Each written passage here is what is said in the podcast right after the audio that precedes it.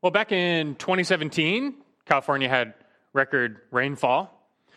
And combined with fires the previous season, that turned into record landslides. What was dubbed uh, the mother of all landslides happened on the Central Coast. It buried the PCH and it blocked off Big Sur to the south. And then trouble struck the north. A hiker walking under Pfeiffer Canyon Bridge noticed that the pillars were washing out and the bridge was visibly sagging. A few days later, it was condemned and destroyed. And on that day, Big Sur became an island. They had no access, no road access in or out from the north or the south. Now it continued for eight months from February through uh, October. And given the urgency of the situation, though, road crews pulled off a Herculean effort, and they essentially did seven months of work in, or rather, seven years' work in seven months' time, and they rebuilt that bridge. And a lifeline to the residents opened once again. And just kind of thinking about this incident, serves as a pretty good metaphor for our relationships. Because people are naturally like islands or individuals, but programmed within us is this need to share life with others and, and relate to others. So we enter into relationship with other people, and it's kind of like building a bridge between two islands. Traffic flows both ways. It should be to the betterment of both people. Some bridges come pre made, like between parents and children. Others are, are built over time, like between friends or coworkers or, or spouses. We're all connected to many people in many ways by these bridges. But sometimes bridges collapse. The storms of life come and they have a way of revealing which of our relationships were built on a, a poor foundation. Anger, selfishness, strife, they come out of us and they have a way of eroding the foundation of our relationships. Relationships break down, a rift forms between two people, traffic comes to a halt, and it is not for the better of these two people. And to make matters worse, pride often gets in the way of rebuilding efforts. Selfishness reigns, hearts grow cold, and some would rather just live alone as an island than commit to the hard work of reconciliation. And indeed, it is very hard work. Some of you have gone through a type of reconciliation, know how much work is involved. Massive humility is required. Someone's just going to have to swallow their pride. Guilt, shame, hurt, anger, they all have to be dealt with biblically, and that's not a small order.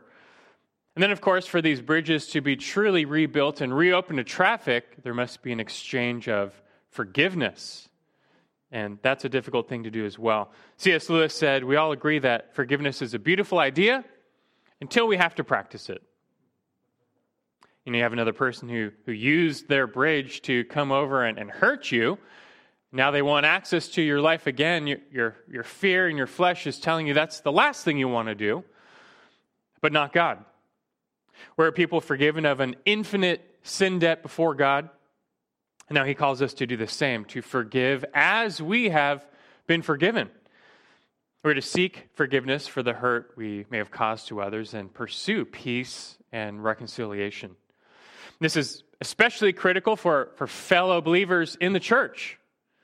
When you have two people who, who claim to have experienced the transforming reconciliation of Christ, I mean, God's glory is at stake, the church's witness is at stake. If fellow believers can't live together and reconcile and live in peace, what does it say about our faith? But this is all very hard work, this business of reconciliation and bridge rebuilding. But it is rewarding work and it is worthwhile work, which is why Christ said, Blessed are the peacemakers, for they shall be called sons of God. This is just what the children of God do. They don't fake peace, they don't break peace, they make peace. How, though? How do you become a peacemaker? How do you repair these relationship bridges. It's not easy, it's not simple, especially when things get messy. But thankfully, God's word convicts us, guides us, and instructs us. It tells us how to walk the way of peace. And that's some instruction we as a church need to receive and apply to our lives.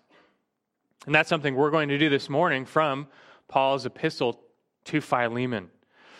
So take your Bibles, open there now. Open to Philemon, the book of Philemon. Philemon is the shortest of all of Paul's letters. And it's not really theological at all. No major doctrines are dissected or divulged here. And so, what's this letter about? It's about peacemaking and bridge building. We get to witness Paul as a peacemaker, brokering reconciliation between these other two men, Philemon, and Onesimus, trying to unite them as brothers. But sin makes things messy. Life in a fallen world makes things messy. And that's reflected here in the institution of slavery, because Onesimus was Philemon's runaway slave. Slavery may be the chief epitome of man's depraved heart after the fall. Yet, the, the typical treatment of slaves by masters is just incompatible with new life in Christ. Now, slavery in ancient Rome was much different than slavery in America, something we'll learn more about next week. But Roman slavery was still brutal. I mean, runaway slaves were entirely at the, the will of their master. Common punishments included flogging, branding, crucifixion, or being thrown to the wild beasts in the arena. And that's what the culture around Philemon would have expected of him. You, you can't just let Onesimus go for, for running away. I mean, what kind of message would that send to the other slaves? They, they expect him to deal harshly with Onesimus. But again, what society expected is just now incompatible with this new life in Christ. When a slave owner becomes a Christian, how does that change things? When a slave becomes a Christian, how does that change things? Well, it's meant to change everything. Most of all, it, redefines the relationship between the two, no longer as slave master, but as just brother brother. A bridge of common life is built in Christ, and one side is not higher than the other. They're, they're equal before Christ. And so a new question really forms How would you treat a runaway brother who has wronged you? Well, you certainly wouldn't flog him or, crucify him. He's, he's your brother. You love him. Like the prodigal, you would welcome him back. You would forgive him. This is what Philemon must do now. This is what the gospel demands. Doesn't necessarily mean it's easy in different circumstances of life. The right road is often the hard road. At times, we need to be instructed and challenged to do what is right. And that's what we find Paul doing in Philemon. Onesimus had made his way to Rome.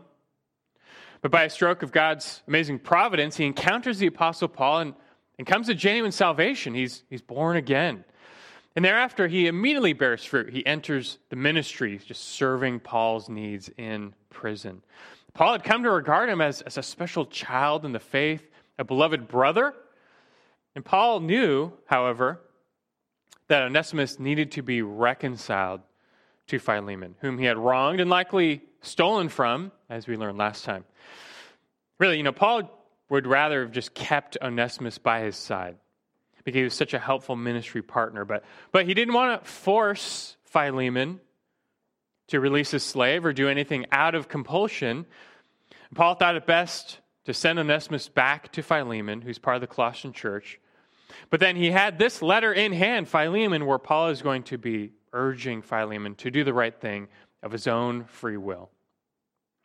Now, thankfully, we get the impression that it would not be a big stretch for Philemon to do the right thing. We learned last time in the introduction, verses 1 through 7, that Philemon is a man of faith in Christ and love for all the saints. Now, the church has already been, Paul says in verse 7, refreshed by his love. Paul knows he doesn't need to bring down the hammer on Philemon to do what is right. He just needs a, a bit of a sanctified nudge in the right direction.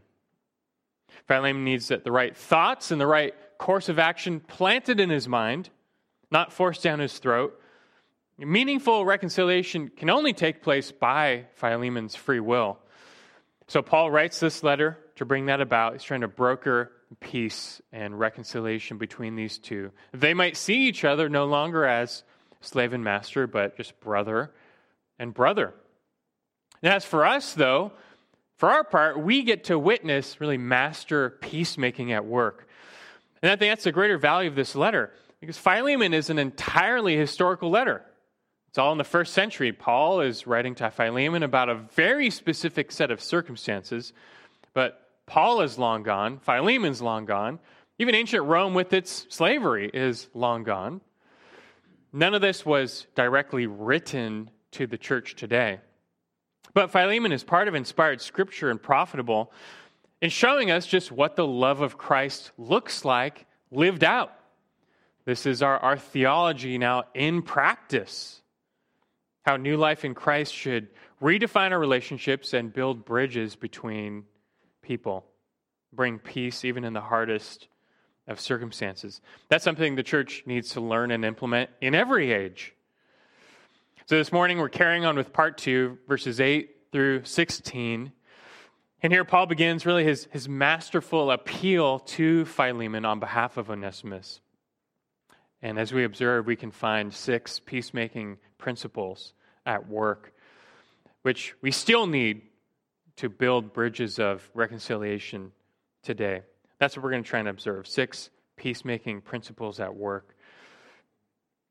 Let's do that now. The first favor love over authority. Favor love over authority.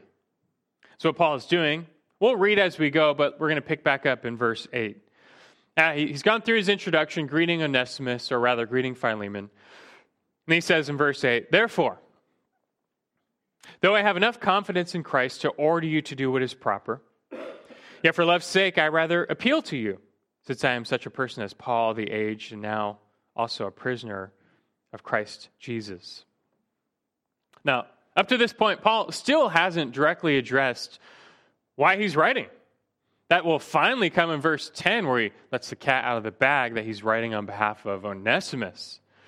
But what Paul is doing first is, you might say, priming the pump. He's getting Philemon ready to receive what he's going to tell him. Part of that comes by lowering Philemon's guard. He's not backing Philemon into a corner. Paul is not, he's not pulling rank. He's not commanding Philemon to do the right thing. But he's basing his appeal just on brotherly love. And it's the old saying go, you, or goes, you can catch more flies with honey than vinegar. Now, to be sure, Paul has the authority to command Philemon to do what he's asking. He says that in verse 8. He's, he's got the confidence needed. The word speaks of boldness, just the, the ability to, to speak freely.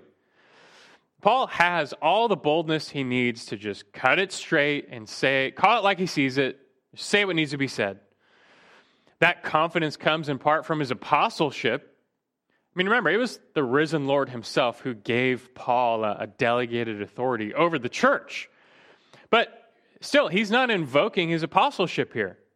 I mean, verse 8, his confidence comes just in Christ. Put aside his apostleship for the moment, just the fact that he's a Christian. He knows what the right thing to do is here. God's word and will are clear on what Philemon should do with Onesimus. That's all Paul needs to invoke a confidence to, to order him to do what is right. But even still, that, that's not what he's doing. He says, I, I could do that, but I'm not going to do that. He could just assert himself, order Philemon to do what is, what is proper, meaning what's fitting in the Lord. But no, instead, he wants Philemon to come to the right conclusion on his own. He needs to come to see Onesimus through the lens of love. And that's why Paul is basing his appeal not on authority, but love. You notice how verse 8 begins with the therefore. Therefore, what? It's connecting back to verse 7, where Paul had just finished testifying that he derives so much joy and comfort from Philemon's what? From his love. He, he was a man of love. Paul knows, therefore, in light of Philemon's loving character, he doesn't need to issue him a stern command. He needs only to appeal to him in love. And that's what he does. Verse 9, he says, Yet, for love's sake, I rather appeal to you. And that right there is certainly a, peacemaking principle to learn to favor love over authority. If Paul had to, he could pull rank, he could use external compulsion just to pressure or force Philemon to do what he wanted. And the same goes today. You can, you can make people do things with external compulsion, pressure, fear. You can kind of force people to do even the right thing, but out of compulsion. Give them laws, give them harsh penalties for breaking those laws, and most people will do what is right out of fear. But that's the lower road. There, there's a higher road where you're not externally compelled to do what is right out of fear, but you're internally compelled to do what is right just out of love. It's a love for God, a love for others. And when you have such a genuine love for God and others, the amazing thing is you don't need any laws. You don't need the law to tell you what to do. Just the Spirit within you will guide you into all righteousness. You don't need to be coerced. It's why Paul himself said in Romans 13:10, love does no wrong to a neighbor. Therefore, love is the fulfillment of the law. And Philemon already proven himself to be a man of love. Now he only needs to be pointed the way, shown, you know, this is just what the way of loving your neighbor looks like when it comes to Onesimus. And thereafter, Paul's confident Philemon will do the right thing because he has that type of heart. As someone once said, you don't always have to cut with the sword of the word. Sometimes you can point with it. Now, after this, in verse 9, Paul includes two statements about himself, just a little effort to ingratiate himself to Philemon, that he might listen to his appeal. He adds, you know, Since I am such a person as Paul, the aged, and now also a prisoner of Christ Jesus. And Paul's not that old by today's standard. He's probably around 60.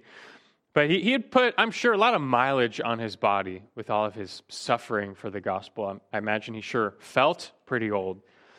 And now he's, he's literally in chains. He is literally now a prisoner for Christ Jesus. Paul was Philemon's spiritual father.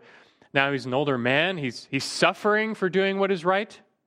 If anything, this should elicit Philemon's love for Paul that he just might, might receive his loving appeal. Already, though, it's worth reflecting just, just in your own life. Why do you do the things that you do? Or why do you do the things that are proper, that are fitting in the Lord? Is it fear? Fear of authority, fear of punishment, fear of consequences? Are you mostly a fear driven person? And if so, examine your heart where's the love? Where is there a genuine love for God, for his people? Because that, that is the higher way. It's far better to be driven by love than fear.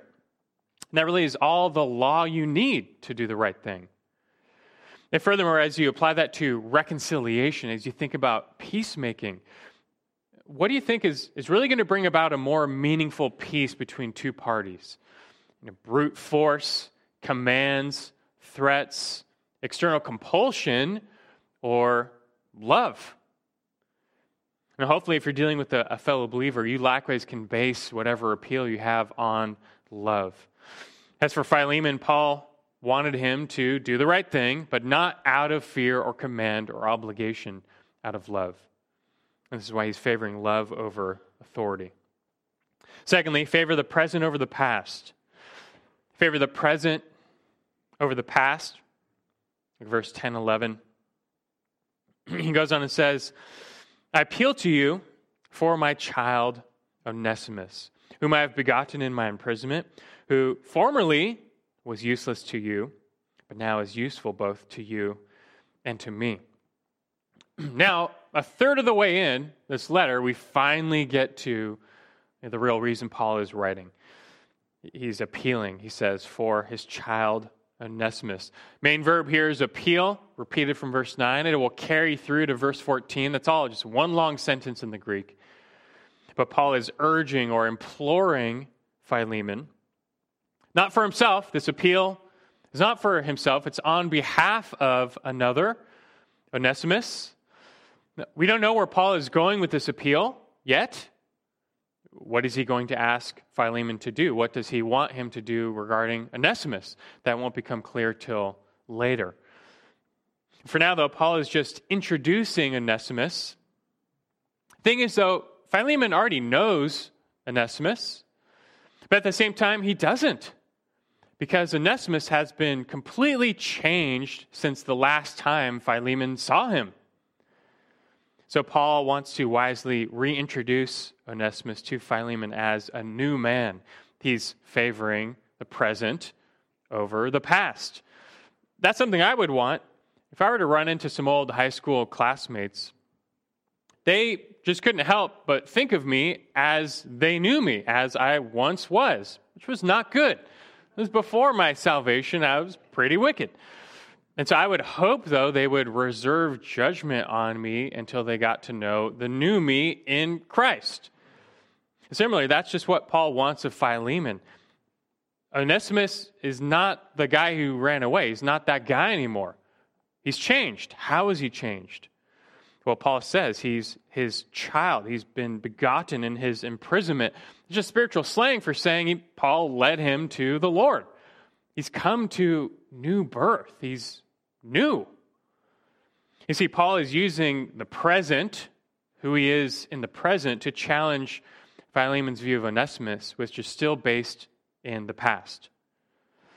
In the past, probably everyone viewed Onesimus just as a slave, and it seems like a useless one at that. Perhaps he stood out as wicked, lazy, untrustworthy. And when Onesimus ran away, and as we learned, likely robbing Philemon in the process, it just cemented how everyone viewed Onesimus. But that is not the Onesimus of today. That's not who he is to Paul. Who is he to Paul? He is his child, his beloved son in the faith. He says, Formerly, he was useless to you. That's the past. But now in the present, he's useful to them both. You know, here in verse 11, Paul is actually making a play on words using Onesimus' name. Onesimus, back then, was actually a very common slave name. And do you know why? Because Onesimus simply means useful. A lot of masters name their slaves useful, which is obviously terrible. But nonetheless, Paul is using that as a play on words in verse 11. He's essentially saying, useful was formerly useless to you, but now he is useful to you and me. He's using this play on words to highlight Onesimus' transformation. There was a time, you know, despite his name, that he was useless to Philemon. In his mind, he was wicked, thieving, runaway slave. But that's not who he is anymore. Now in Christ, he, lives up to his name's potential as, as useful. And not just as a slave, useful to the kingdom He's already contributing to the work of the gospel and supporting Paul. He's a gospel partner. Onesimus' transformation and salvation radically changed his relationship to Paul. Paul already knew that. Now, Philemon just needs to come and, and see the same thing that this is not the same guy.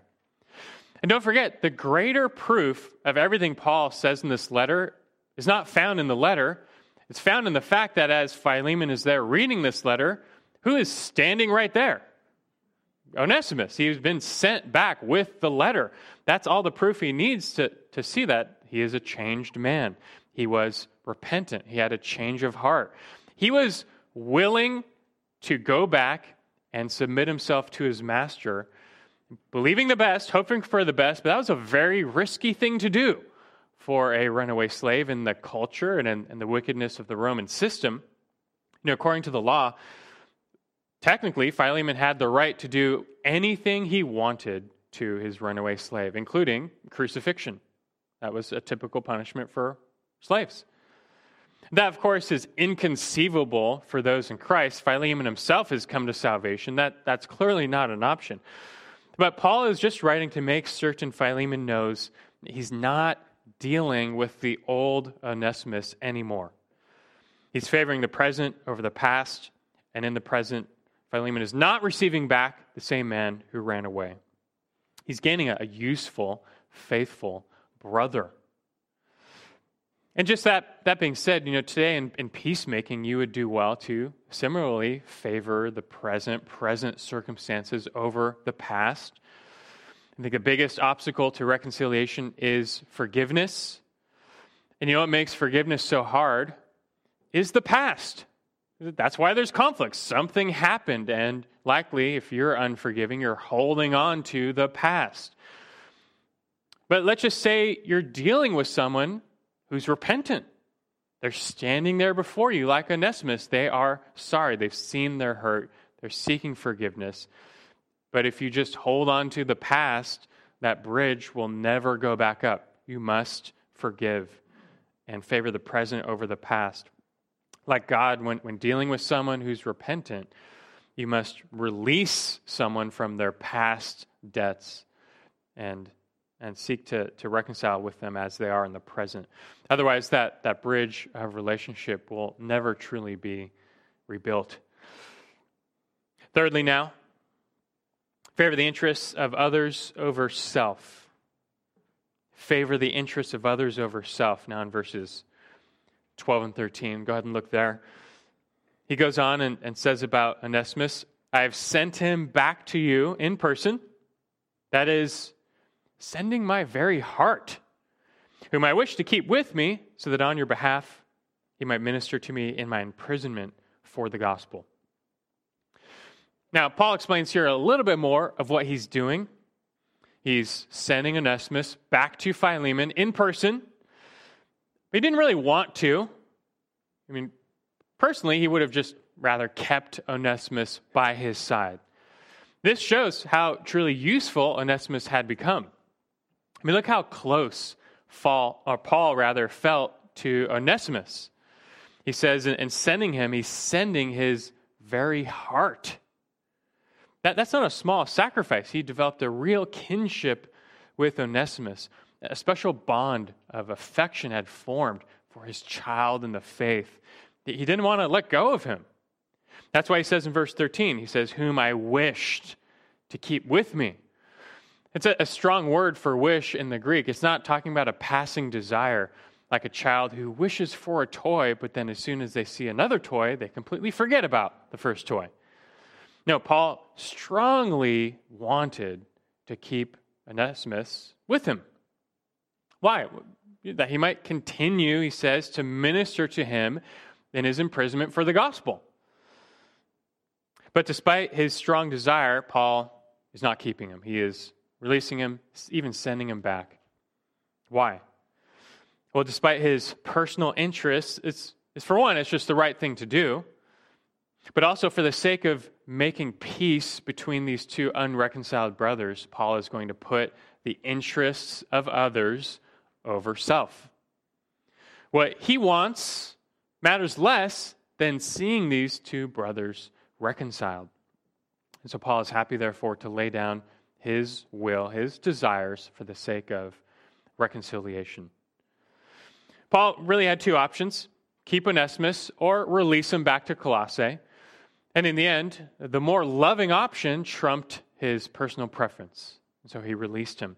When you think about it, Philemon now has the same two options either keep and punish Onesimus or forgive and release him. And he likewise needs to let the more loving option dictate what he does. He needs to put aside personal desire and especially societal pressure and let love be his guide.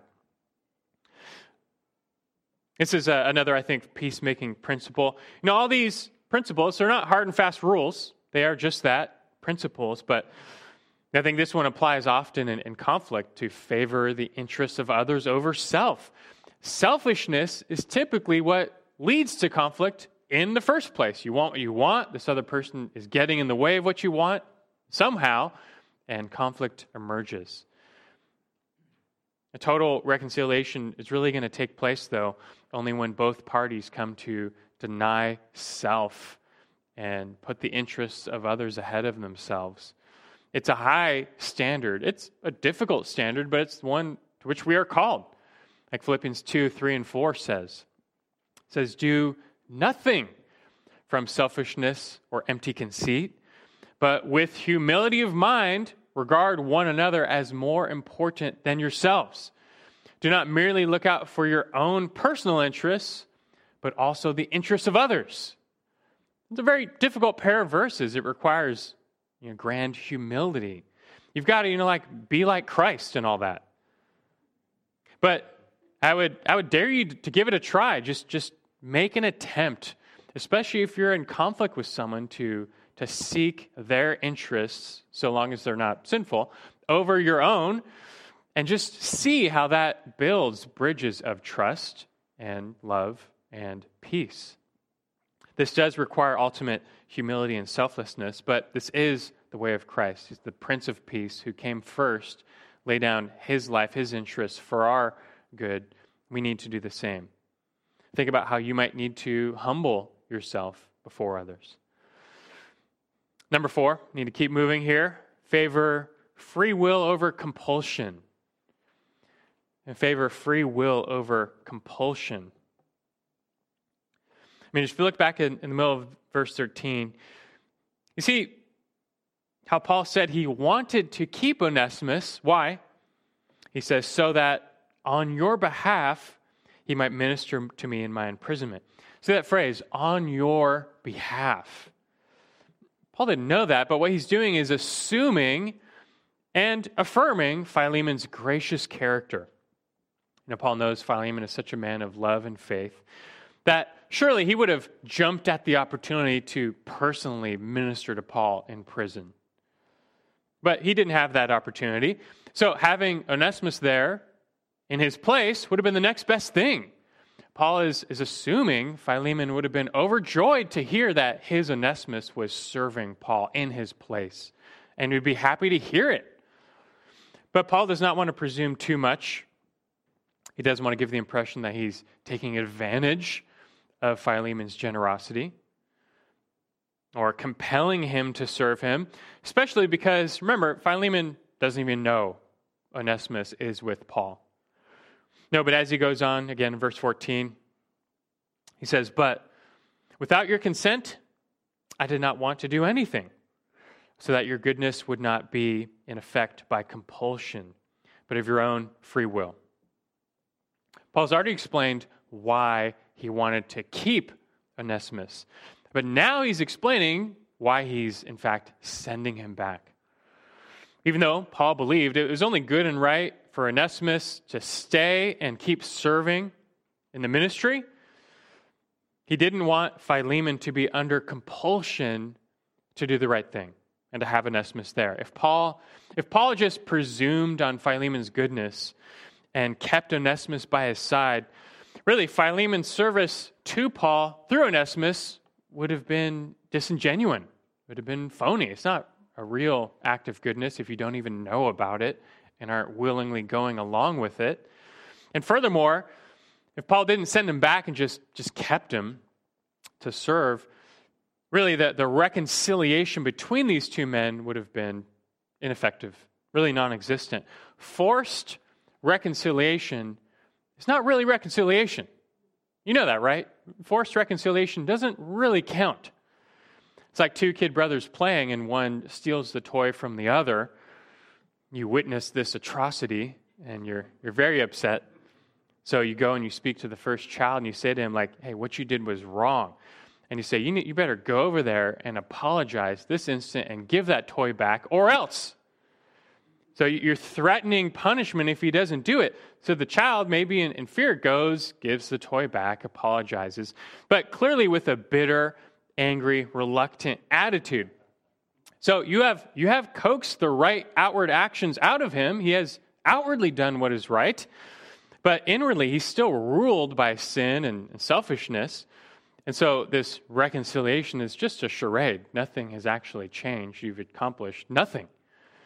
Instead, what you would need to do is skillfully address the child, graciously rebuking him for his sin, building conviction in his heart. We do this as parents through instruction and discipline. You're going to appeal to his conscience, help him see his, his wrongdoing before his God. It's only that inward conviction of wrongdoing that will translate into true remorse and repentance. And if, if that happens, what will happen next? the child is truly broken over his sin and convicted in his conscience, he will go over, give the toy back, and apologize. Not because you forced him, but because he really wants to. He wants to of his own little free will. That's, that's really the only type of obedience God wants, by the way, is that which is from the heart, not of compulsion. He, he does not care about your gifts, your offerings, your worship out of compulsion. It does not mean anything to him. He only cares about that which comes out of your heart as an act of love and, and true worship. And that likewise is the only type of reconciliation that matters. To get there, the heart must be moved and the will must be moved. Those in conflict must be moved to genuine conviction over their sin, real compassion toward one another, such that they want to come together in peace just out of their heart.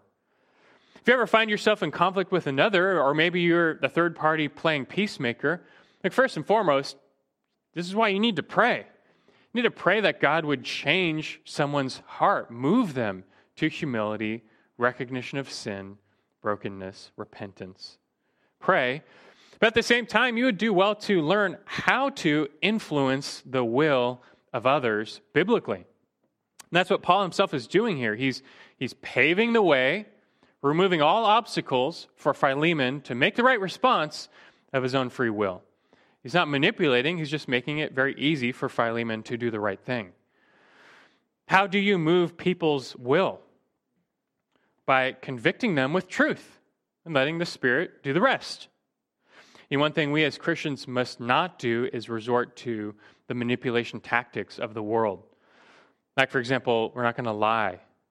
Think, think of the used car dealer. Just this past week, we bought a used car from a used car dealer. And you know, the price was higher than expected, and I found the guy said, you know, part of it, the final price, included this $1,500 anti theft security system. We're like, we don't want that at all. Take that out. And he's like, can't. Impossible. Can't remove that from the price. So later, though, he knew I was about to walk away, and I really was about to walk away. So he brought down the price. You know, let me go talk to my manager. I'm pretty sure he just stood in a room and looked at the wall for a minute, but. He came back, and lo and behold, he took off the security system. And I thought in my mind, like, wait a second, I thought you said it was impossible to remove that. I didn't say anything. But as Christians, uh, we're not going to resort to such tactics and games to move the will of others. We're going to move the will of others simply by speaking the truth and allowing the Spirit to bring conviction. Use the truth of circumstances to move people. This is what Paul is doing. This is why he's telling Philemon that Onesimus is a believer, as we already covered. He's, he's using the facts and the truth of the present reality to move him. And also use the truth of Scripture to move people. You know, sometimes all a fellow believer needs is just to be nudged with the truth, pushed over the edge, where they'll finally see, the, see things clearly, and then they will want to do the right thing. They'll want to reconcile out of their own heart and free will. And that really is the only type of meaningful reconciliation. So favor free will over compulsion. A couple more here. Number five, favor God's perspective over man's. Favor God's perspective over man's. Verse 15, he starts a new thought and a new sentence. He says this He says, For perhaps he was for this reason separated from you for a while that you would have him back forever. Now, Paul knows Philemon is likely upset over the whole Onesimus situation, maybe hurt, maybe wronged. But Paul is softening the blow a little bit by reminding him of the divine perspective. Though not happy about past circumstances and any damage done, perhaps God's invisible hand of providence was at work to, to turn these circumstances out for the greater good. And that's happened before.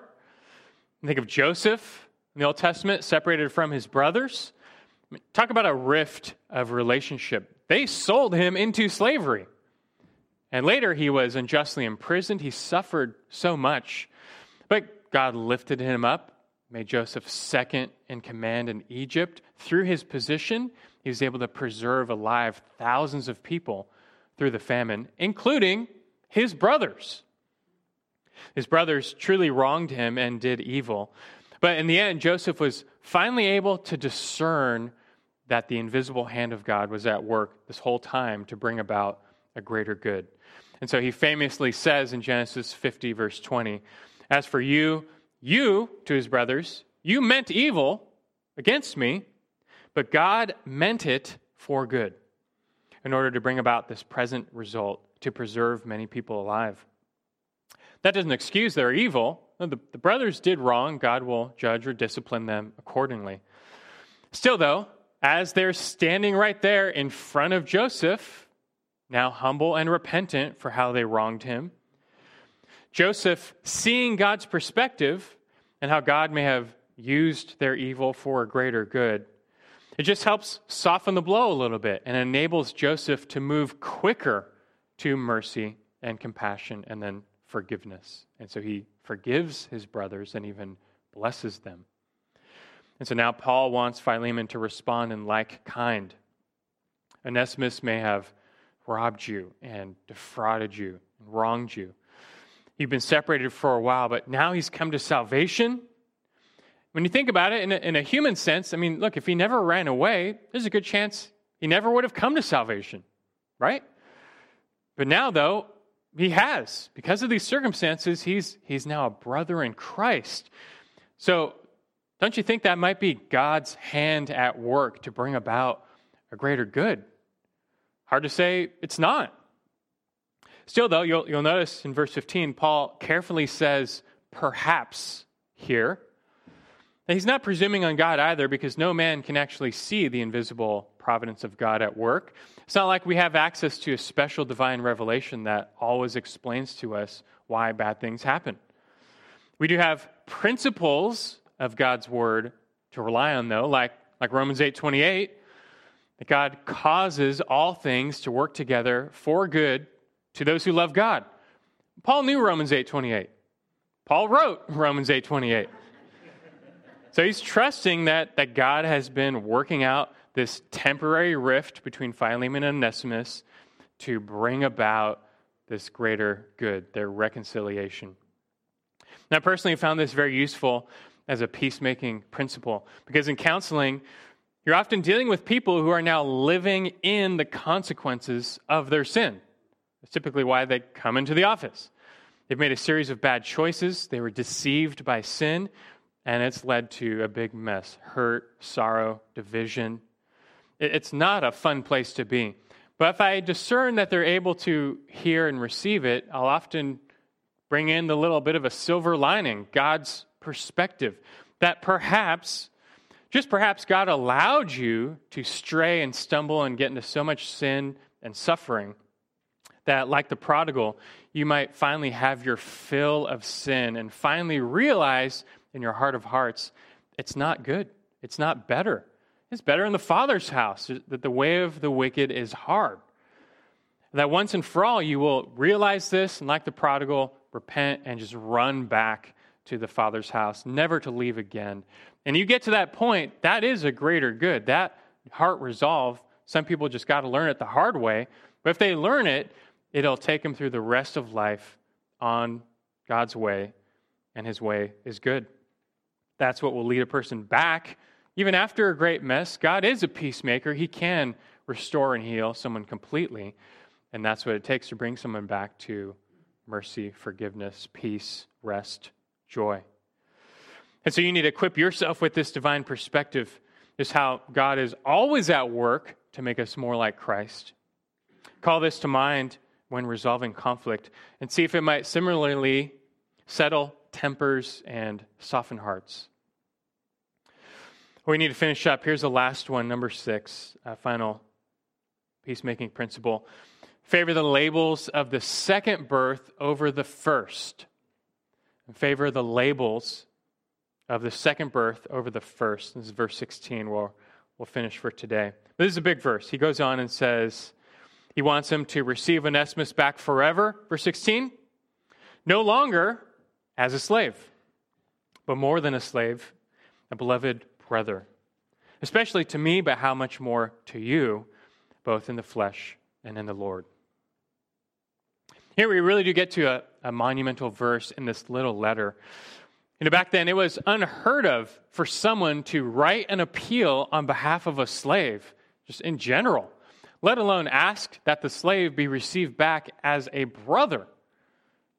But such is the nature of reconciliation in Christ. When, when Scripture says we're one in Christ, there's neither Jew nor Greek, nor slave nor free, this is what it means. The labels and the distinctions of the first birth no longer separate us. That which used to divide us divides us no longer. We're united to Christ. We now share a common life, and we are truly equal.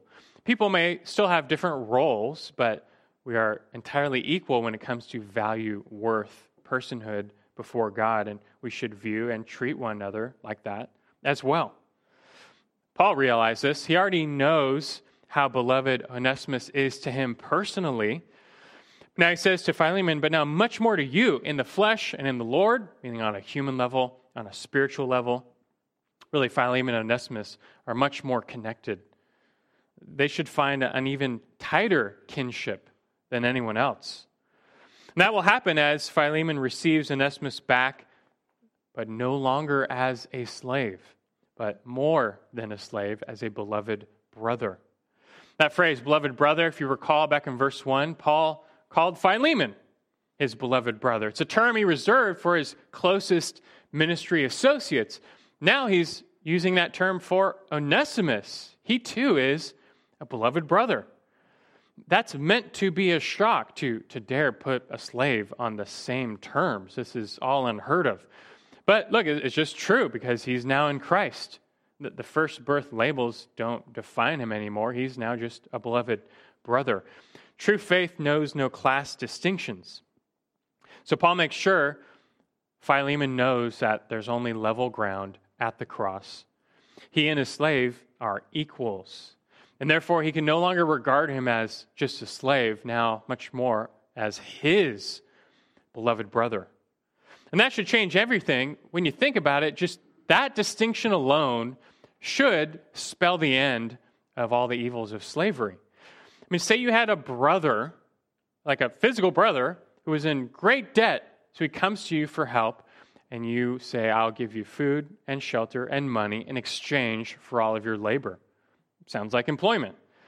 So he gets to work. But if he falls short in his work, are you going to flog him? No, he's your brother. You love him. There might be consequences, but nothing brutal. If he accidentally damages your property, are you going to assert sovereignty over his children and enslave them too? No, he's your brother. You love him. You're not going to take his kids. The Romans did that, by the way. And what about at the end of the day, he's worked hard, he's labored long, he's paid off all of his debts, and he wants to just be free, set out on his own. Would you let him go? Well, yes, of course. He's your brother. You love him. You, you were happy to see him free and prosperous in life. And this is just how you would treat a brother. It would take time and it wouldn't always be perfect, but when slave owners became Christians, this is how they were meant to think. They were meant to come to these realizations and spell the end of slavery. There's more to come here. There's more to learn even about slavery. We will see that next week as the, the final verses really drive home this discussion on reconciliation. But for now, just this last peacemaking principle is a big one to favor the labels of the second birth over the first. You know, we're just talking about fellow believers in the church. We are supposed to be united, one in Christ, we're often not. Division can occur between fellow believers. How does it happen? Well, often the culprit are, are all the same things that divide those in the world. And what divides those in the world? And typically, all these first birth labels like you're black, you're white, you're not supposed to get along. You're rich, you're poor, you're, you're not supposed to interact. You're male, you're female, you're, not supposed to regard one another as equals. These first birth labels just demolish bridges of relationship, though. But it should not be so in the church. These labels may still exist, but they're all superseded by a new label, that which comes from your second birth, your salvation. You're just brother, sister, Christian. We follow the same Lord, we have the same Spirit, we under the same Father. I think that means we're a family. And that should change everything. That, that's enough by itself to repave every bridge we have. If only we would replace our old labels for one another with those that come by grace in Christ. A label we too have received purely by grace. You know, when all said and done, peacemaking is always going to come back down to love. Do you really have a love for the brethren and a love for the church? As we read this morning, 1 John 4 7 and 8, Beloved, let us love one another. For love is from God. Everyone who loves is born of God and knows God. The one who does not love does not know God, for God is love. When we love others, especially those who are unlovely, especially those who have hurt us, but we love them anyway, even forgiving them, I think that's when we are least like humans and more, most like God. And so reflect the heart of God, which, which is love. As you want to build bridges, make peace, and see reconciliation in your relationships, you're not going to get very far without this love. So challenge yourself to truly love others. See those around you in and through Christ, the Savior who, who died for them, who died for you, paid your sins, made you new. Be challenged today and every day, like Philemon, just to be stretched in how far you would take that love, what you'd be willing to do for a fellow believer for whom Christ died. You bear the name of Christ. Now, all you have to do is just show the love of Christ, and you will see peace, and you will be a peacemaker. And as it says, blessed are the peacemakers, for they shall be called sons of God. Let's pray together. Our good Father in heaven, we thank you that you are a God of peace and that you've made peace with us first and foremost. You did that by sending your Son Christ, the Prince of Peace. And he made peace by the blood of the cross, laying down his life, his interests, dying to self, physically, literally. He, he took our place. He bore the full wrath of our sin on the cross. This was all done out of love. Love for your glory, love for us. We thank you for the Savior's love, that he would go that far, that his love would, would just go that far for us, to see us reconciled to the Father, that we would be uh, brought to peace as this, the barrier of sin was removed. And we need to reflect on how we are a people of peace, bought by the Prince of Peace, now called to be peacemakers, to likewise, just in following the Lord, put on that same heart of humility, regard the interests of others ahead of ourselves, and, and show love. That will come with forgiveness and putting away the past, releasing people of their debts. Even fellow believers, Lord, will sin against us and hurt us as we sinned against you and hurt you. But again, may we be compelled to follow Christ, even in this, and forgiveness and reconciliation. Teach us to be a people of peace. We take these principles and apply them to our lives, and may that characterize us uh, to our joy and to the world's witness as they see and behold how new life in Christ is, is so different from the world. That really in the church we have the answers for uh, true peace and reconciliation. That our world today, our, our culture today is, is falling apart because they don't actually have the answers. May we show them the way by how we live. May we be a people of peace. In Christ's name we pray. Amen.